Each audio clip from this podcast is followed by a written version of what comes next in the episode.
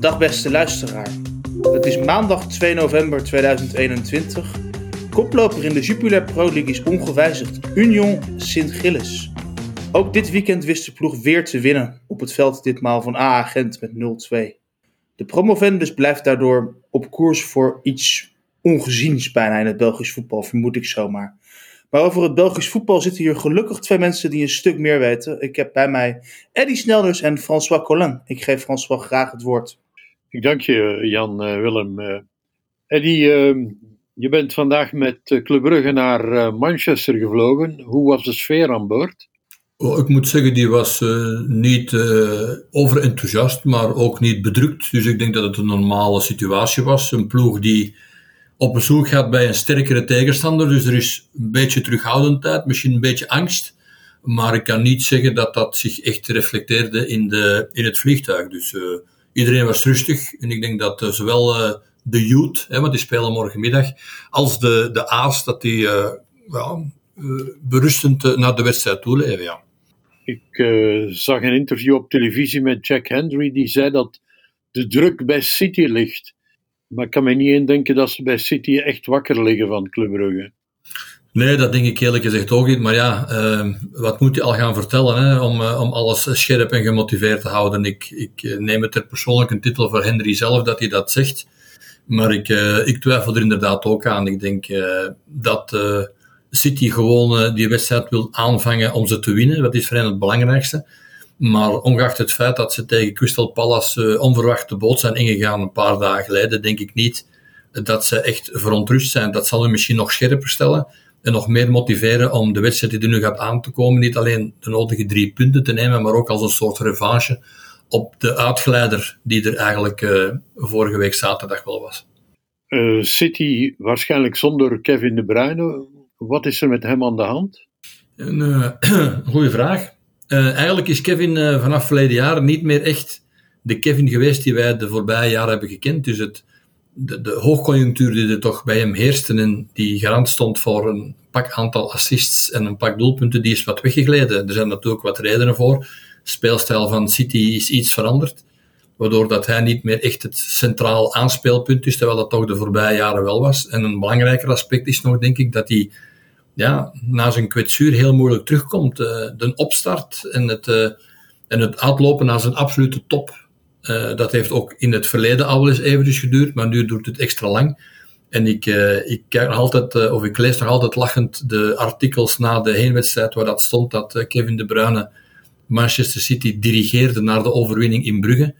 Wel, ik vond dat niet. Ik vond hem zelfs in Brugge, daar hebben we het ook onder elkaar al wel eens over gehad vond ik hem ook eigenlijk vrij matig spelen. Dus het is, het is geen alleenstaand feit op vandaag zelf. Het is gewoon een vaststaand feit dat Kevin Bruyne de laatste maanden niet meer het niveau haalt eh, dat we van hem hoopten te zien. Oké, dat is niet zo evident natuurlijk, dat niveau halen wat hij toen had. Maar hij zit er nog wel een eindje vandaan. En dan zijn er consequenties. En zo is voetbal natuurlijk helemaal keihard. Zelfs al ben je een speler die maanden uh, toppen heeft gescheerd en je ploeg de overwinningen aan elkaar heeft laten rijgen, dan ben jij toch wel een van de eersten, als het wat minder gaat, uh, waar dat over gediscussieerd wordt en die een vraag wordt gesteld. En zo is het ook bij Kevin De Bruyne. En gaat toch niet Eden Hazard achterna? Zo extreem zou ik het niet durven stellen, omdat het verval bij Hazard enorm groot was. Dat is nu niet zo echt bij hem, maar we moeten wel durven constateren dat de, de scherpte die de Bruine ook eh, anderhalf jaar geleden nog had, dat die wel wat verdwenen. Dus het is toch wel aan hem. Hij zelfs moeten terugkomen op die manier. Het is toen gelukt. Ik hoop nu dat dat ook zo snel mogelijk uh, gaat gebeuren. Ik heb ook de indruk dat hij een beetje ongelukkig is. Dat hij, heeft niet de spelvreugde die, die een paar, laten we zeggen, een jaar geleden had. Is er nu zijn de persoonlijke kritiek die dat uh, geldt. Dat hij van zichzelf vindt dat hij nog niet is waar dat hij wil staan, dat dat hem wat ongelukkig maakt. Of is het misschien de manier van spelen van, uh, van City dat hem ongelukkig maakt en hem daardoor ook ja, minder slagkrachtig maakt dan daarvoor. Dat zijn twee zaken die kunnen. Ik hoop in ieder geval het eerste, want de tweede is moeilijk te veranderen. Ik denk niet dat uh, Guardiola zomaar alles gaat overhoop gooien. Ik denk dat hij vooral moet werken aan zijn eigen conditie en proberen zo snel mogelijk terug te zijn. Bas Dost was eh, de voorbije week de onverwachte held bij Club Brugge. Plots terug eh, in het eh, team en scoren en scoren. Maar verwacht je dat hij gaat spelen? Nee. ik verwacht niet dat hij gaat spelen. Ik denk niet dat, dat Brugge met een, een diepe spits alle Bastos gaat spelen tegen City. Dat, die vraag hebben we gehad over Vorber een paar weken geleden ook. Ja, het, is het, het, systeem, het systeem zal wel iets veranderen, want Balanta kan niet spelen, maar ik denk dat hij nog altijd met drie uh, snelle spelers vooraan wil spelen en niet echt een, een redelijk, zeg niet echt passieve, maar toch een meer statische targetman die Bas Dost is. Te meer met Bas Dost kan je veel aanvangen als je vooral in de 16 meter van de tegenstander bent, met veel mensen. En ik denk niet echt dat dat morgen het geval zal zijn. Ik denk dat uh, uh, Brugge wel eens sporadisch in de buurt gaat komen van de 16 meter, maar dat dat vooral gaat zijn in omschakelingsmomenten en in de ruimte te benutten achter de defensie van City. En dan hoe hard dat Bas Dost ook werkt, want dat mag hem zeker aangeven, en hoeveel dat Bas Dost ook de laatste twee weken gescoord heeft, het zijn altijd meestal fases in de 16 meter die worden aangereikt. En ik denk dat dat moeilijk gaat zijn. En zeker de visiekennende van Clement zal het moeilijk zijn om een, een plaats te kunnen verantwoorden op die manier. Want het, het spelsysteem zal zo niet lopen. Het scenario zal anders zijn dan dat Bas Dost opnieuw vlot kan scoren.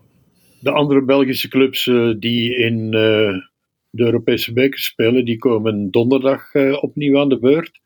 A-agent lijkt klaar voor Partizan Belgrado. Hm. De lat zal dit keer weer niet iedere keer in de weg staan, neem ik aan.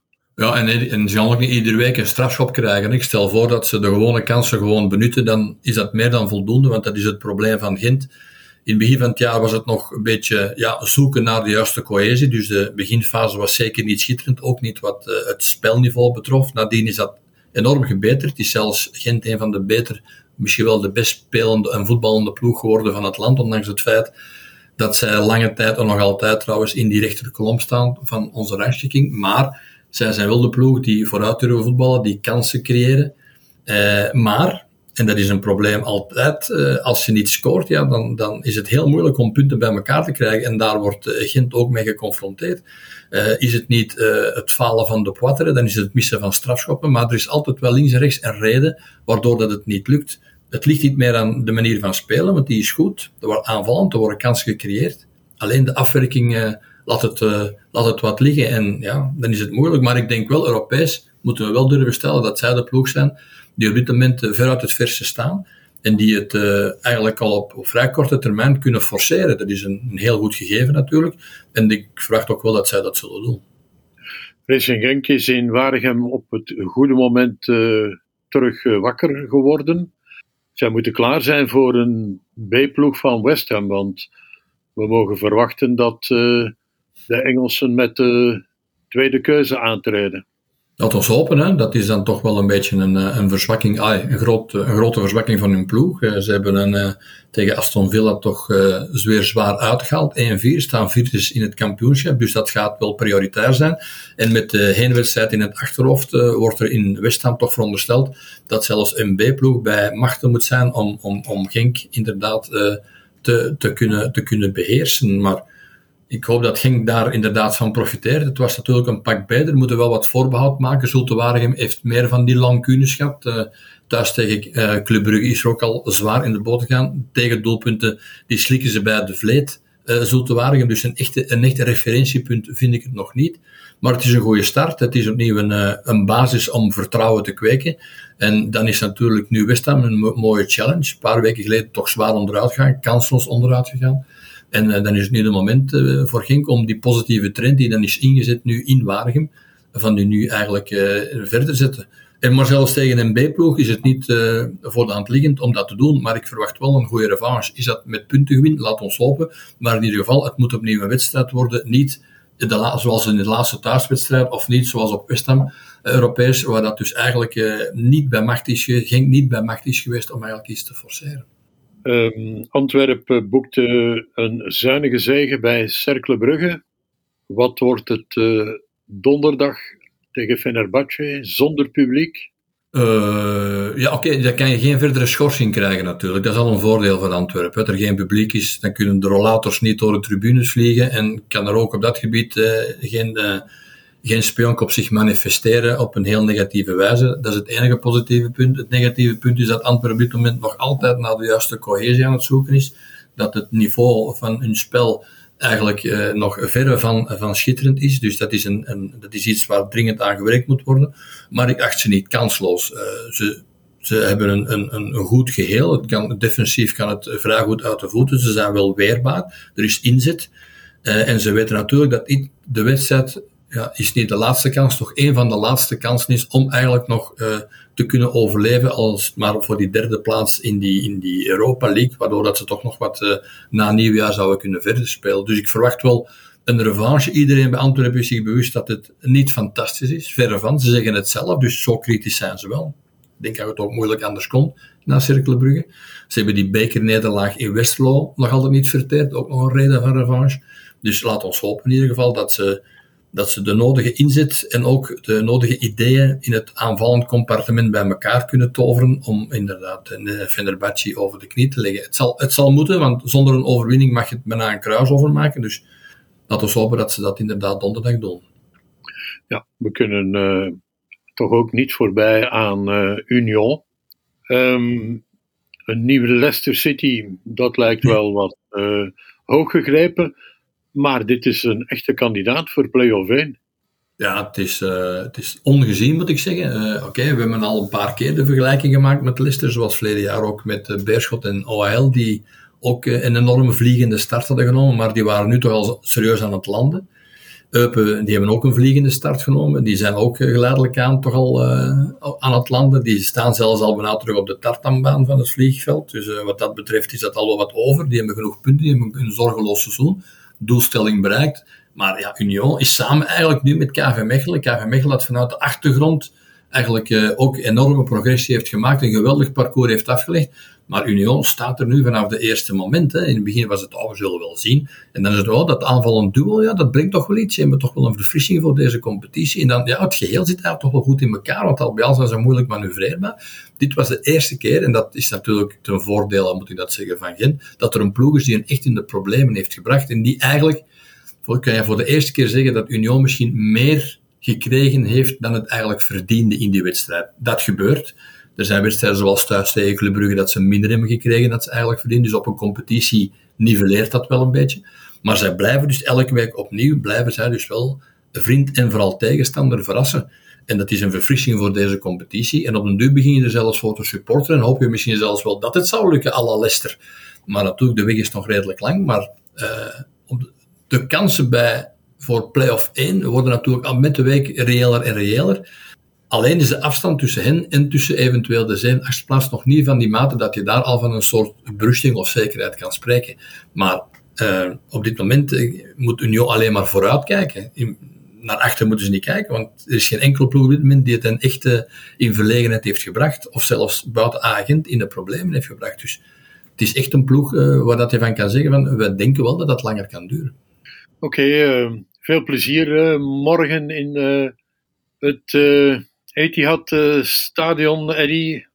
Dank u wel. Wij gaan uh, straks binnen een uurtje vertrekken. Wij. Er is een persconferentie, digitale. Goed, oké. We moeten wel in het stadion zijn. En dan uh, eventjes naar de training, François. Je kent dat, kwartiertje kijken hoe geweldig dat er wordt getraind. En dan daarna uh, is het uh, nog met een, uh, soort persdiner, dus vandaag wordt dat zo afgesloten. En morgen is het dan aftellen na de wedstrijd, na de wedstrijd het vliegtuig in en zo snel mogelijk het eiland opnieuw verlaten. Maar we gaan in ieder geval duimen voor een degelijke wedstrijd. Oké, okay, succes. Bedankt in ieder geval. Beste. Duidelijk. De wedstrijd Manchester City Club Brugge is woensdagavond om 9 uur Nederlandse en Belgische tijd. De andere Belgische clubs die in actie komen in de Europa League is Antwerp, ook om 9 uur op donderdagavond op de eigen boszaal tegen Fenerbahce. In de Europa League nog speelt om kwart voor zeven Racing Genk in eigen huis tegen West Ham United. En tot slot AA Gent in de Europa Conference League om kwart voor zeven op donderdagavond thuis tegen Partizan Belgrado. We wensen u veel plezier bij het kijken naar die wedstrijden en hopen u bij de volgende aflevering opnieuw te mogen begroeten. Tot ziens!